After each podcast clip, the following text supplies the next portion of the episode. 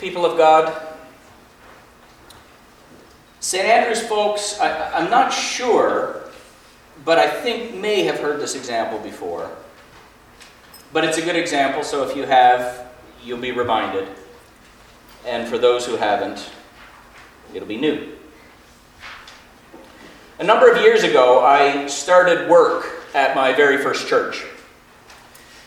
The architectural layout of that building was moderately similar to this one. There were two rows of pews with a, with a center aisle, and raised chancel here at the front, and there was a door It was actually on that side of the building, but nevertheless, there was a door near to the front with a little room in behind. And to begin that service, I was instructed to walk out that door. Now, as it was literally my very first week, I was new to ministry. I did as I was told. On my very first Sunday at 10:30, I walked out that door. And the whole congregation stood up. And I thought it was a, bit odd. I'd, I'd never seen that kind of thing before, but I had a lot of other things on my mind right about then, so didn't pay it much heed. But the next week it happened again. And then the week again after that. And after a few weeks, when I had become a little more comfortable with my surroundings, I asked a couple of members of session, why does the congregation stand up when I enter the sanctuary? And one said, rather honestly, I don't know. We always have. Another elder tried to clarify by explaining we want to honor the minister. And don't get me wrong, it's nice to be honored. If that's what had actually been happening. But somehow I suspected that, in fact, that was not what was happening. And it's not like I'm a maniac for pure theology or anything like that. But it did kind of make me a little bit uneasy that people would be standing to so called honor someone just because of their title.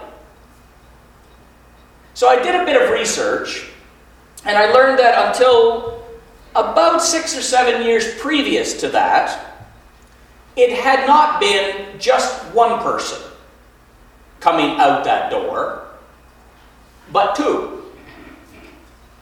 The minister was preceded by a beadle. In North America, unless you're from an originally, originally from a very traditional church, you may not know what a beadle is. How many do know what a beadle is? Wow, that's even fewer than I thought. it's neither an insect nor a member of the Fab Four, just in case you're wondering. In old time Presbyterian churches, the beadle used to have many different jobs, mostly related to the smooth running of the service. Sort of light custodial work, setting things up, maybe ushering.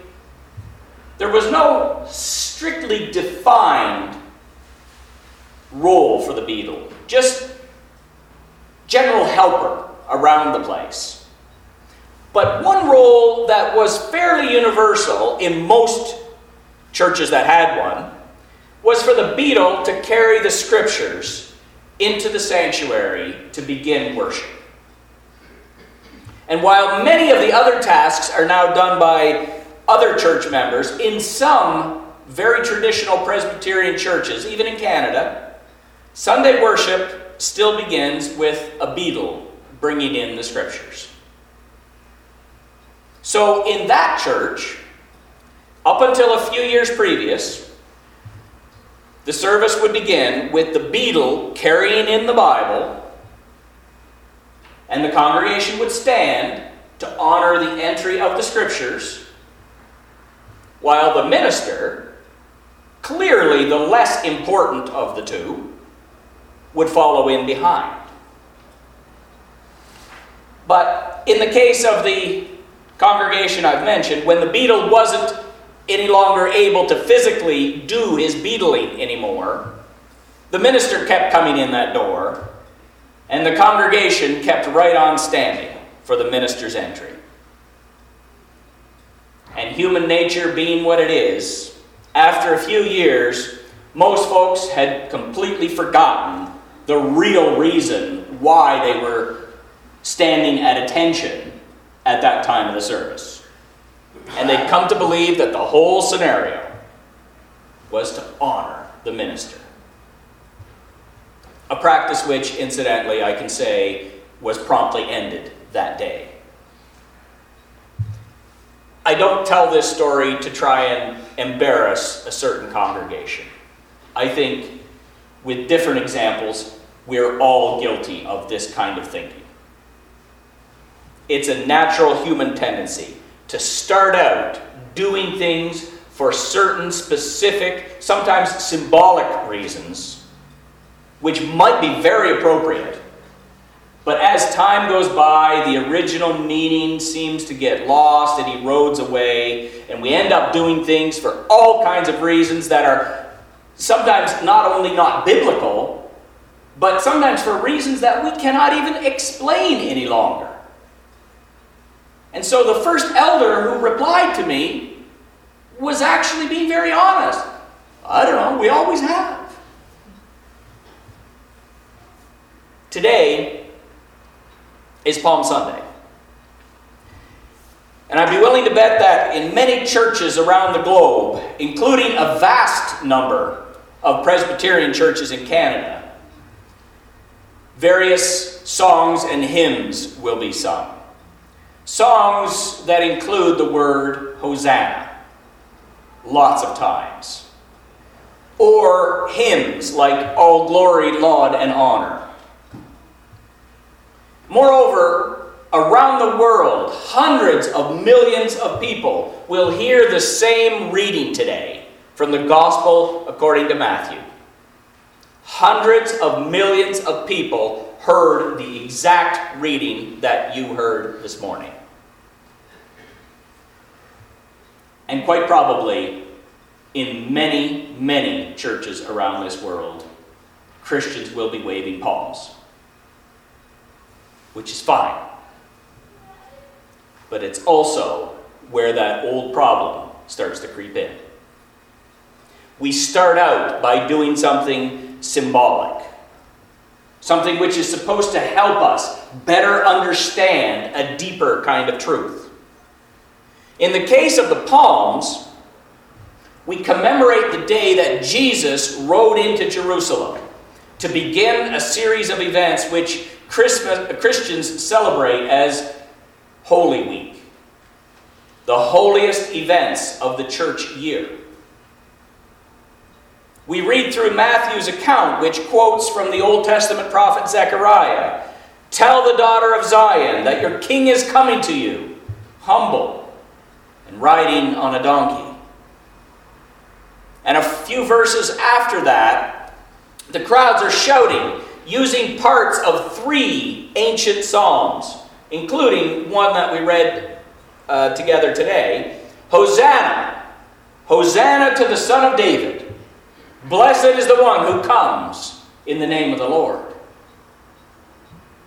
That last line, incidentally, you may want to remember because we will hear it again next week during the great prayer of thanksgiving. But all of that's in the future. Before all of those events, we have to remember Jesus' entry into the holy city and the enthusiasm by which he was greeted by the crowds. We remember that he was welcomed as a great conquering king and it was customary to welcome conquering heroes. by laying your, your garments or palm branches on the road in front of him. And so many millions of people today will do exactly that. They'll be waving palm branches. But here's where the whole thing sometimes runs off the road. In fact, off the road and right into the ditch.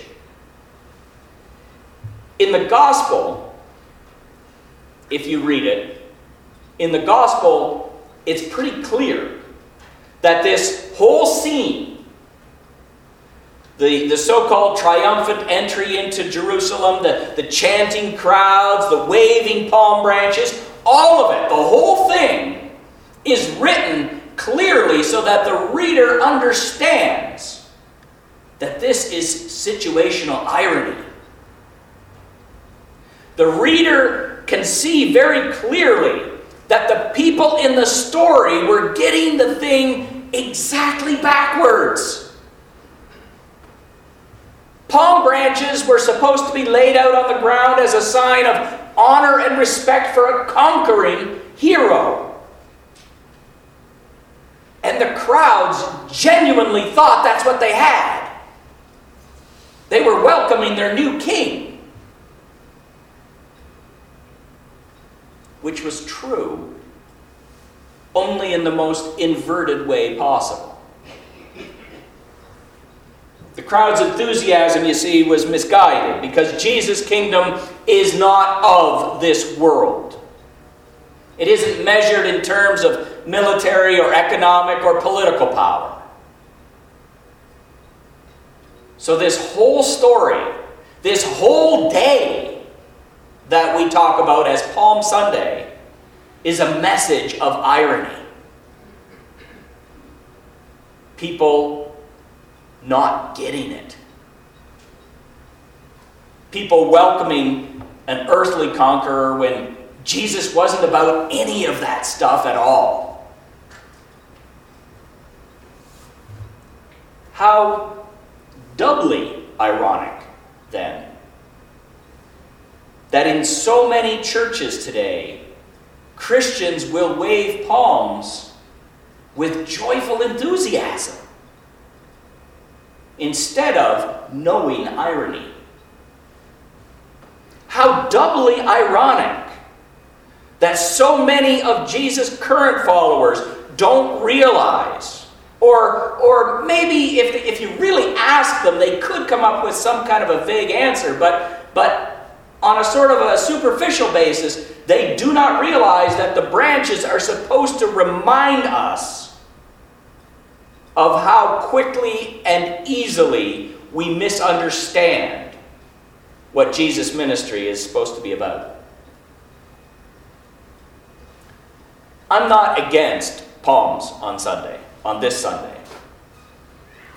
But like the Bible that is carried into the church by a beadle, I think it's important for every person of faith to periodically check that they still understand what it is that they actually are doing. That they periodically check that they still kind of get it. All of the symbolism that we do in churches, whether it's on Palm Sunday or any of the other 51 weeks of the year, all of the symbolism that we do is only valid if it is tied to something that we can understand and gives us an insight into the deeper truth of it. Otherwise, it just turns into a weird little thing that we do. Empty tradition. And I'm not against tradition, but it has to be real tradition.